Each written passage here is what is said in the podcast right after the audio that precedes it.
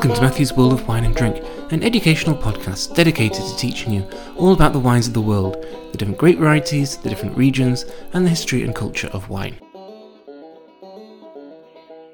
I'm with um, Mark um, Middlebrook of Portovino, an importer of Italian wine, some unusual wines, and I'm invited him to interview because he recently put together a um, box of samples of seven wines from Sardinia, and I found them absolutely fantastic, fascinating, and compelling as well because they were so unusual and so diverse.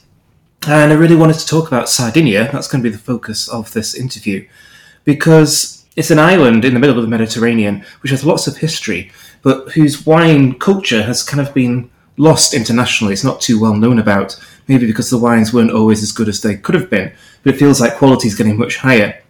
And so to taste through these wines really proved the history of Sardinia and the diversity of Sardinia, and that the quality of wines um, is really good and rising. So I really wanted to explore um, the large Mediterranean island. Before we do that, Mark, could you just introduce yourself, your background, and what makes you interested in I'd be glad wine? to. Thank you for having me on, Matthew. I got involved professionally in wine in 2001, working in my local wine shop here in Oakland, California. Um, and at that time, I knew nearly nothing about uh, Italian wine. I knew I knew a little bit about Chianti and Prosecco, and that was uh, that was perhaps the size of it. Uh, but I'd been exploring wines of uh, of Europe, particularly Spain and France, for a number of years. Um, as as a hobby, really. Um, and once I started working in this wine shop, Paul Marcus Wines, um, one of the focuses, certainly specialties of the store, is Italian wine, and so I realized I had a lot of learning to do. So I went to Italy, specifically Piemonte, for the first time in 2002, and that really trip that trip changed my life and and made me passionate about Italian wine, Piemontese wine in particular, but other regions of Italy. And since then, since almost uh, 20 years now since that time, uh, 19 years since my first trip to Italy. Um, I've been exploring all the regions of Italy, including Sardinia. And in 2012, uh, I joined Portovino, which my friend and colleague uh, Ernest Ivkovic started in 2008. So, uh, as you mentioned, we are an, an, importer of Italian wines, all Italian wines, and we're a national importer. So, our wines are in many of the states, United States, uh, and I currently um, ride herd on California here. I help our distributors here uh, with the wines, including sending around samples such as the group that you tasted. Uh, visit accounts when it's safe to do so. Uh, travel down to LA and uh, occasionally up the Northwest Coast and things like that. Um, but really, Italy, much as I love wines from all over the world, uh, Italy has become my, my first love for sure. And there's so much to discover um, in each of the regions. It's it's a truism, a platitude almost that uh, Europe is a regional place. France is regional. Spain is regional. Each country is regional. But um, Italy is hyper regional. It's easy to forget that Italy um, became a unified country only in 1861, so it's younger than the United States. And each region has its obviously its food specialties, its grape varieties, its wine, particular types of wines. Uh, in many cases, its own dialect, which uh, in the case of Sardinia, Sicily, and Piedmont, and many other regions is actually a different language, not not not what we would call a dialect. So there are very strong regional differences, and part of the joy for me of Italian wine is to explore those uh, through time and through wine. Absolutely, Italy is a country that you'll never fully understand. There's so much diversity and contradictions, and just in the grape varieties having so many different names and never being quite sure if they're the same or not. And that's true of Sardinia, which I think I kind of think of its own country, really, not really being part of Italy, because it's just so uh, distinct. I remember I've only been to Sardinia once, and I'd really like to revisit. Obviously, I have the travel bug right now, but even before um, lockdown, I was thinking about Sardinia because I only went once, and it was just kind of a superficial visit, only touched the surface. And that's why I'm really interested to learn more about Sardinia in this conversation. But the impression I got from Sardinia is that it's incre- incredibly remote quite rustic, rugged, and um, it really is like going back in time um, in a good way. You really feel like you're re- revisiting history or you're living through that history, and and it has it also has a very Mediterranean culture as well. That's why I kind of think it not being Italian, but part of that set of Mediterranean islands like Corsica, which is right next to Sicily and the Balearic Islands, and even going all the way to Madeira in the Atlantic Ocean. There's kind of a shared Mediterranean um, Atlantic culture in those islands. So, um, how would you summarise Sardinia and its wine culture? Well, I think you put it really well. It's uh, uh, I visited most of the regions of Italy, and and for me, it's and other people said this. It's the it's the wildest, most rustic region of Italy. Uh, people often compare it to uh, Sicily, um, which is obviously another big island in the middle of the Mediterranean, but they're really different. Sicily is much more uh, much more outward region. It's much more coastal in terms of the population and the cuisines. Um, uh, Sardinia is more is more insular uh, in in various senses of that word. Uh, a lot of the history of Sardinia is people moving inland to avoid attack and uh, and malaria. I've read. so it's it's even though it's an island uh, and certainly you can get very good seafood there. It's it's more of a an uh, an inland culture where people eat a lot of meat, a lot of roasted pig and stuff like that. Obviously, Sardinian cheese is famous. Um, it doesn't have the feel of an island culture certainly as much as uh, Sicily does. And as you say, it feels it has this feel of being back, still back in time.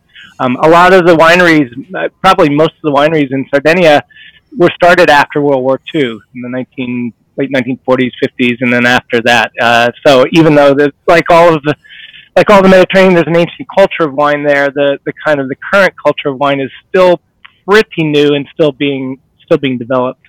Right, and that's the kind of the impression I got from the wines we tasted here. There's a lot of history to them, but there's also a lot of kind of modern, contemporary, we're actually understanding the international scene now, and Sardinia is becoming part of it. And it's interesting that you say that Sardinia is quite insular, and that's kind of the impression I got. And it's kind of looking outwards, but looking inwards at the same time. And I do feel that it looks more towards the west than it does towards the east. Maybe that's just where I was visiting, but that Catalan influence and um, Mediterranean influence rather than an influence from Italy. Um, so let's talk about Vermentino. I think that's a good entry point into Sardinia.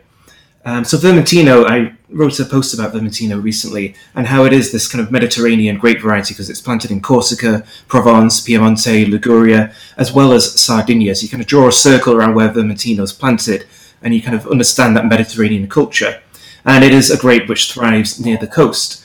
Uh, so how is Vermentino and Sardinia particularly distinct? Um, I find the wines in general to be a bit richer, more structured, um, more full-bodied, uh, more generous at times um, than the certainly than the examples in Liguria um, or the northwest coast of Tuscany, um, and particularly up north in Gallura. There's there's the the, the most famous uh, appellation is Vermentino di Gallura, which again is on the northern north northern northeastern coast of Sardinia, and there the wines really can have be powerful and big and, and at times fairly high in alcohol as well. Whereas uh, certainly in Liguria, uh, you would find wines that are more lithe and, and fresh and light and, uh, you know, more, uh, just, just more easygoing in a certain way and light in body. But it's important to understand that Vermentino is certainly not limited to Gallura, Gallura, even though that's the one DOCG and again the more famous part. Um, but is grown all around the island, and it really is the white wine of Sardinia. If you're, uh, you know, if you go into a wine bar or or people's homes and are offered a glass of wine and don't specify it, and it's white, ninety eight percent of the time probably it's going to be Vermentino. So it, is their their workhorse white, and and it makes wines good wines at every level, from everyday quaffers to serious age-worthy wines, and grapes that are like that have always interested me a lot. And so there are two main appellations for Vermentino. The one you mentioned, Vermentino de Gallura, and then there's Vermentino de Sardinia. Can you talk about the regionality of Sardinia? How does how do the regions change from north to south, west to east to central? Well, we have Gallura in the north, um, again, land of Vermentino in particular, and then if you if we go counterclockwise, the northwest sector, particularly the coastal sector, of Sardinia is the land of these really interesting wines aged under flor that we'll talk about later in the podcast.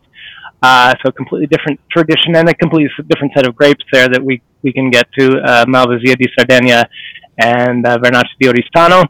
Uh, as you move southwest, that's actually part of Sardinia I've not explored, but uh, that is the, uh, in particular, the land of uh, Carignano, kind of that makes the heaviest, richest, most powerful wines, red wines of Sardinia uh, keep moving to the southern coast uh, to Cal- the area around Cagliari, the city of Cagliari, and um, there you find a fair amount of um, Monica and other kind of oddball grapes, if you will, as well as plenty of Cannonau. Cannonau is grown all over the island. Continuing from the southern tip, uh, moving up to the kind of southeastern, south central uh, part of Sardinia, where Cardedu Alberto Loi is located. We'll talk about them, him in a moment. Um, is uh, particularly right along the, the mid coast there on the eastern side is really the the beating heart of Cannonau land. That's that's where uh, people historically have said the best Cannonau comes from. But again, there's Monica, there's Vermentino, there's a little bit of everything. Um, and then completing the circuit, we're back up in Gallura on the, the north side of the island.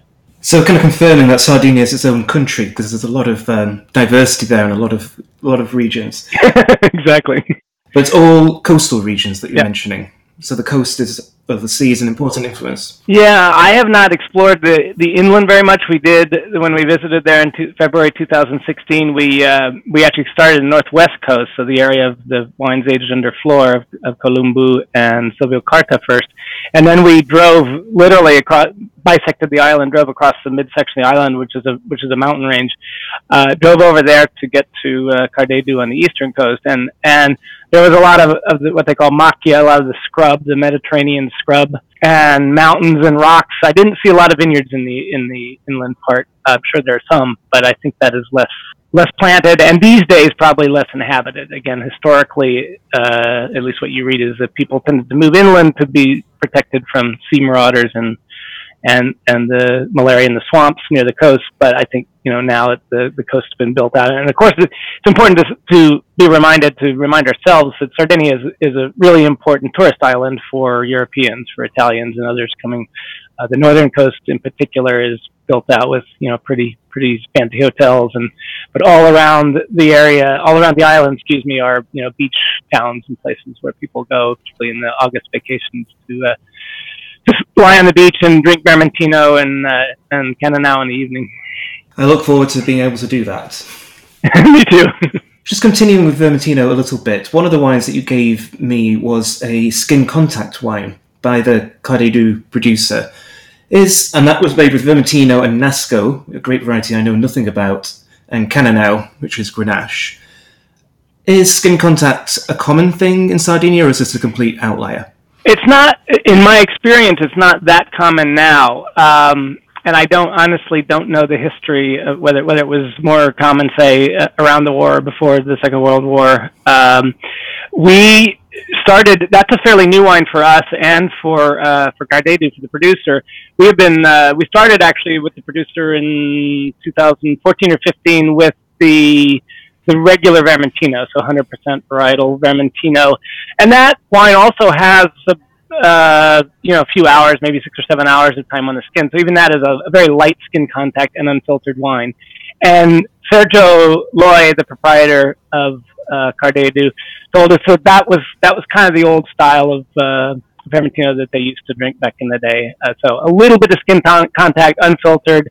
Um, they call the wine, and we call the wine Nuo, N U with an accent, uh, O, which in Sardinian means naked. So the idea is that the wine is, you know, kind of un- un- unmanipulated the way the old-fashioned way of drinking it. So there is this tradition, at least, of light skin ton- contact. Of a more serious skin ton- contact wine, like the Buce wine that you mentioned, uh, that has two to three days of skin contact for the white varieties, Vermentino and Nasco, and then just a few hours for the Cannonau, because obviously we're not, he's not trying to pick up uh, color or make it into a rosé. So uh, I have honestly never tasted another wine like that from Sardinia. I haven't tasted every Sardinian wine, but that seems uh, like a fairly distinctive uh, representation of a of a uh, Sardinian quote unquote white wine or orange wine, macerato as they say in Italian. Yeah, well, excitingly, my sales rep emailed me this morning to say that it's just landed in California. I'm looking forward to getting that wine in because I really enjoyed it and it's just had that real freshness to the wine, but nice spicy richness to it as well. So just that perfect balance between getting that flavour from the skin contact, but not losing the freshness of the wine. And then another great variety that I knew nothing about is Monica, which you have written is the second most widely planted black variety in in uh, Sardinia. Tell me about Monica. Well, uh, I like to call it the other red variety of Sardinia because of because of course Sardinia is famous for Cannonau above all, and and that is the most widely planted uh, red grape, probably the most widely planted grape in Sardinia. And as you noted, Cannonau is the uh, Sardinian version of Grenache, or garnacha, if you want to say it in Spanish. Uh, there are fierce arguments between the Sardinians and the Spaniards about where it came from and got to, but in any event, it's been it's certainly been the island for a long time. Sardinia was ruled from the 14th to the 18th century by Spain, or really by the Kingdom of Aragon, north, northeast Spain.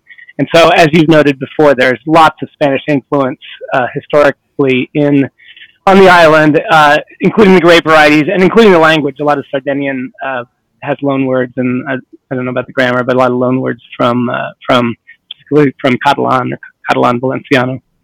Anyway, so Monica um, is seems to be a distinctive variety. I don't know the history of where it might have come from, but uh, it's been around there for a long time. Historically, it was planted more in the southern half of the island, but it's it's worked its way up north, and it's um, you find a lot of it there. It's interesting. This is one of those situations where the the picture on the ground in the in the in the region of origin, Sardinia, is quite different than it is here in an export market like the United States. We find lots of Cannonau, lots of Vermentino, almost no Monica. In Sardinia, certainly there's more Cannonau and Vermentino, but there's quite a lot of Monica, and it's uh, it's often considered the you know the lighter the the red wine for people who want to drink lighter red wines. Uh, people, it seems like Sardinians do really enjoy these hearty, rich, even high alcohol, uh, higher alcohol red wines bigger, richer Cannonau, uh, particularly with their, you know, their roast pig and their other full, full-on meat uh, dishes. But um, there's obviously also a market for people who want a lighter red, either as an aperitivo or to have with lighter dishes, maybe even with seafood. And Monica, in my view, is a really cool variety, and it's got this light freshness. You can chill it down a little bit. It's light, certainly a lot lighter in color than Garnacha or uh, Cannonau but it also has this little tannic twang um, that you often don't get in a in a lighter bodied red. You know, you you look at the color of Monica, or I look at the color of Monica, and think, oh, that's going to be maybe like Beaujolais or Pinot d'Aunis or something light and fresh and and and pretty gentle. But there's always this little little tweak of tannin, uh, at least in Gardez Monica, that I love, and and it provides that little extra surprise in the wine and yet it's not so strong that you can't again have it as an aperitivo or have it with some lighter dishes where you don't you don't want full on heavy tannin. Right, and the alcohol in this wine was 12.5%, so just confirming that lighter body that you're talking about. And um, you keep mentioning it, so let's get to it. Cannonau, which is the same as Grenache or Garnacha. How is Cannonau different from Spanish Garnacha or Grenache in France? Well, I don't I don't know the genetic details, but uh, Ian D'Agata in his his two books about um, Italian varieties talks about it as a, a, different biotype or different clone of uh, of Grenache and Garnacha, and that's that's of course what we would expect it having come over. I don't know how long ago, but certainly many hundreds of years ago, and you tend to get um, some diversity as the, as the plants find their way in, in this new country. As as you know, uh, Grenache, Garnacha, Cannonau tends to give pretty higher, pretty high alcohols, pretty rich wines, a, a kind of a, a cherry kirsch note to it. Um, I find many of the ones from uh, from Sardinia have a bit of that, but also have a darker fruit character, a, kind of a black fruit, a, a more a more kind of tar and sometimes smoky, chocolatey note. Um, what what one of my Portovino colleagues calls calls uh, cowboy flavors, that kind of leather and and uh, tobacco and those those sort of things I find in, in many of them. They can be very high in alcohol. I, I remember when Ernest Ifkovitz, again a founder and um, proprietor of Portovino, and I were at Vinitaly several, some years ago, and we're trying to get more of a bead on uh, Sardinia. This is before we imported any of these producers. Uh, we went and tasted in the, the Italy is divided into pavilions, uh, which are devoted to specific regions. So we went to the Sardinian pavilion and tasted, I don't know, you know, many dozens of different wines. And particularly the reds were all really heavy, 14 and a half, 15, 15 and a half percent. It was, uh, we hadn't quite discovered Monica then. It was hard to, hard to find wines that didn't have that richness. So that can be, for me, a little bit of a problem with some wines. Sardinia is a warm place. It's, you know, it's a Mediterranean island. It gets a lot of sun. It depends a lot on where you are exactly in the island. Uh, the, the diurnal temperature shifts and so on. And coastal areas, of course, tend to have breezes and all that sort of stuff. But nonetheless, it's a place that that um, that can give you really high alcohols and high extra and and and you add high extraction to that, and you get some pretty pretty bruising wines. So we're always looking for wines that have a little more freshness. Even even the big wines uh, more drinkability, lower alcohol. I believe the cart, the Cannonau from Cardedu in 2016 is 14%. So that's not light, but it's by Sardinian standards, it's on the lighter lighter end of the spectrum. Yeah, and that's what you expect from Grenache in general is alcohol on the higher um, side because it is a warm climate grape variety. So as long as that alcohol is balanced, and I really enjoyed this wine uh, from uh, because it had that real nice fruitiness to it and ripeness, but it wasn't overly ripe, it wasn't overly extracted, and it did remind me a little bit of Zinfandel, a really good Zinfandel, and that kind of leathery tobacco spicy quality that you're talking about um, just kind of reminded me, of that, that, that cowboy label I quite like, that kind of description.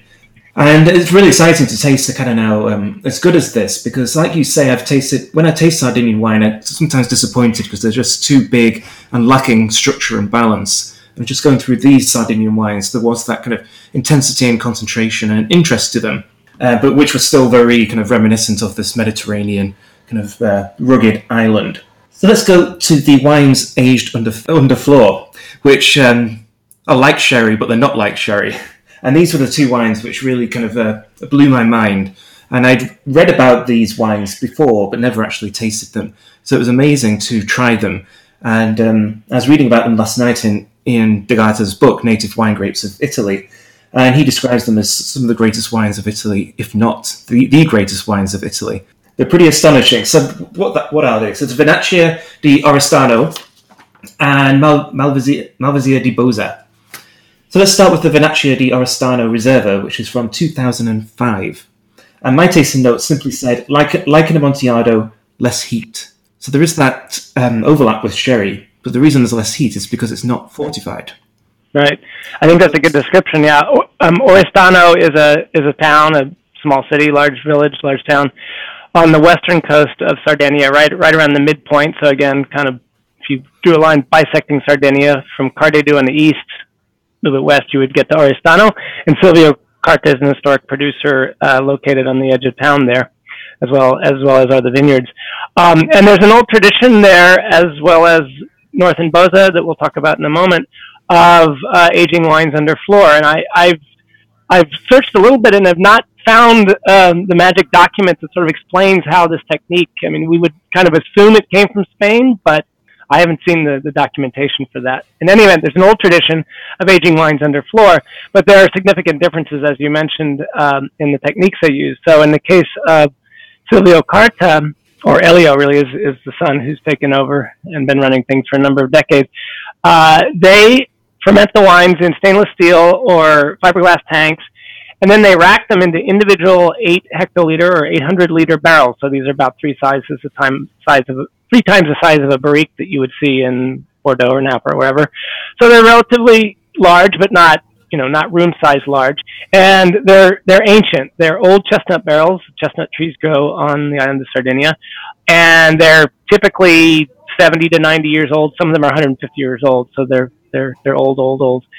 And um, when they rack the wine from the fermenting vessel into these 800 liter barrels, uh, they fill them up about two thirds of the way. So you've got about 600 liters of wine in an 800 liter barrel. And uh, as a result, as, as is true in, in, in Jerez or in other places um, in, in the Jura, uh, a layer of flor or yeast forms on top, uh, acting as a kind of protective blanket to the wine so that it doesn't, doesn't oxidize quickly. And um, then they leave the wine in the barrel for anywhere from a year for the, the base wine, the everyday wine, to 10, 20, 40, in some cases 50 years old, uh, 50 years in the barrel. Um, and then draw it out when they think it's ready. They and then they're continually tasting these barrels. It's, very interesting. We went there to taste again in February 2016. Uh, they had these barrels just in racks, and there were easily a couple hundred of them. And uh, Elio was explaining to us that depending on where the barrel is in the rack and where the rack is in the room, you get different microclimates for the barrel. So the flor might be thicker or thinner, or uh, different flavors develop in each barrel. And so they're continually tasting them, deciding uh, to designate this one as a reserva and put it, keep it in longer, designate this one as for the base wine, and so on.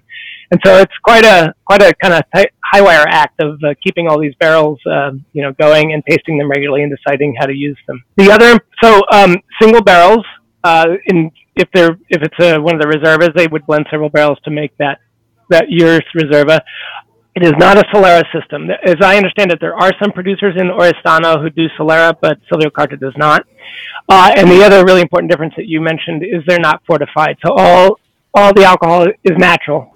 So how does the alcohol get so high? Because this one is sixteen point five percent. Partly, it's just evaporation. Even though the flor is on top of the wine, it's uh, you know in Spain they call it biological aging. It's a protected aging uh, rather than a fully oxidative aging. But obviously, there is some air transfer, and so some of the wines simply evaporate.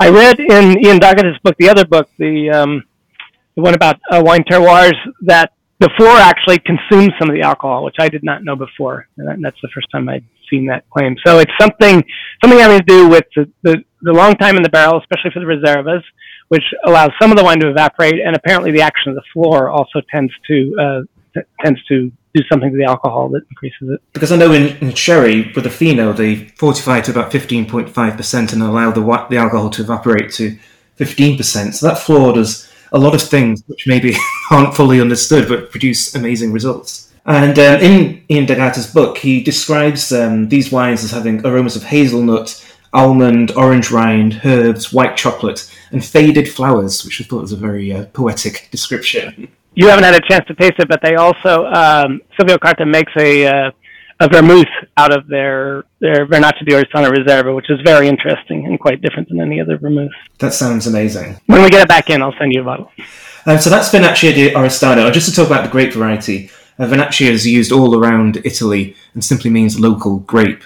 Is there anything particular about the Vernaccia of um, Oristano? I know it's a it, it's a grape that accumulates a lot of sugars and it's fairly prolific. Um, I have not honestly. Other, well, I've obviously I've tasted it out of the barrel, but I haven't. You know, they typically bottle it with at least a year for the base wine. Bottle it with at least a year of aging in the in the barrel under flor. So I have not tasted an example that was not aged under flor. So I, I can't give you a reading on what, what it might taste like as a white wine by itself. I would imagine that perhaps like Palomino, it makes a less interesting ordinary table wine, and that that's why they uh, they move towards this technique of, of aging it under flor that's that's about what I know of Vernaccia, other than what you said that it's has nothing to do with the grape uh, in um, in Tuscany. It's it's just a name that comes from Latin for local their local grape variety. Well, that's what you want with these styles of wine. Sometimes it's more neutrality, so you allow the aging process to kind of really shine. But what about Malvasia di Bosa? Yeah, Bosa is another small city, large town um, on the west coast of Sardinia. It's about 60 kilometers north of Oristano, so we're getting n- near the northwest corner of the island. Uh, it's a beautiful, one of those beautiful old crumbling cities. Um, we arrived there at night and just walked around, and it was kind of one of those magical, magical Italian evenings. And it's similar tradition of aging wines under flor, but a completely different variety. So the variety there is one of the Malvasias, and uh, um, you know, not of the tip of the hat nod of the head to Ian D'Agata here, who always points out that Malvasia is not a grape variety, it's a family of varieties. There's 17 different Malvasias, of which one is Malvasia di Sardegna. So that's the name of the grape, Malvasia di Sardegna. Uh, it is apparently the same as or very closely related to Malvasia uh, della Lipet, uh, Lipari um, island in, in um, off the coast of um, Sicily.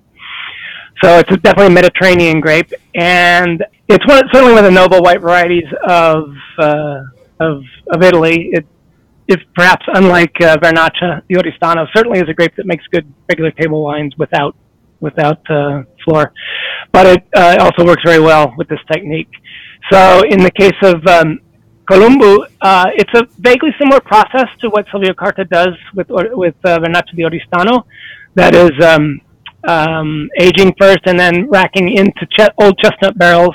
Their barrels are from 500 to 800 liters, so a little bit smaller to about the same size as the Silvio Carta. And um, their Malvasia di Bosa, and that's the DOC or the appellation for the for the wine, is aged about three years in barrels and then uh, put into bottle and released. Yeah, so Malvasia is uh, is a minefield, as you say, because there are so many variants of Malvasia, and they're all quite distinct, even though they have the same name, but very um, historic and related to all these Mediterranean islands: Italy, Greece, Sicily, and also going into Madeira as well, where Malvasia candida is planted. So, how traditional are these wines? I mean, obviously they're traditional, but are we going back kind of hundreds of years of history, or is it something that's emerged in the 19th and 20th centuries, or something that's been revived recently?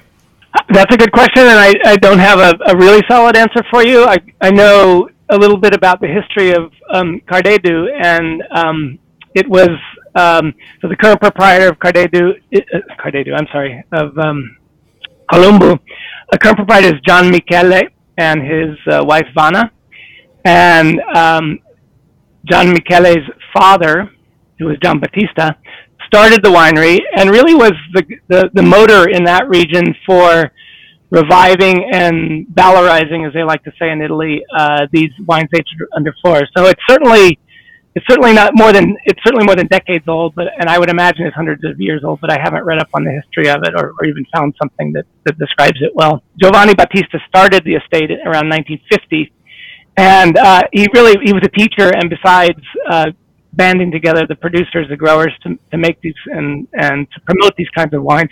He worked on literacy and all kinds of things to really help the local people. So it was, it was kind of a social project as well as a business project. Um, but I don't know how far back beyond that it goes, to be honest. But uh, a relatively recent revival because these are wines which I assume are not easy to sell, however good they are. And I think it's great that uh, are importing them so that people can explore these wines. And um, this one's a bit more expensive, about $70, $75, whereas the Vernaccia is um, about $35 retail, which is actually an extremely good price for a wine of that quality from 2005. And it's also great that these producers uh, maintain these traditions uh, because there's a lot of really good wine out there, but it's quite homogenous. And so it's really good that there's interesting, distinctive wines based on local tradition. I like the idea that you just said the wine is made for social and community purposes as much as it was for business purposes, because I think that's really important. Wine is an integral part of local communities here in California as well as in places like Sardinia. So I definitely recommend uh, people trying these wines. They're really uh, kind of eye-opening and mind-blowing because they're so different and you have a kind of connection with sherry, but they're very distinctive.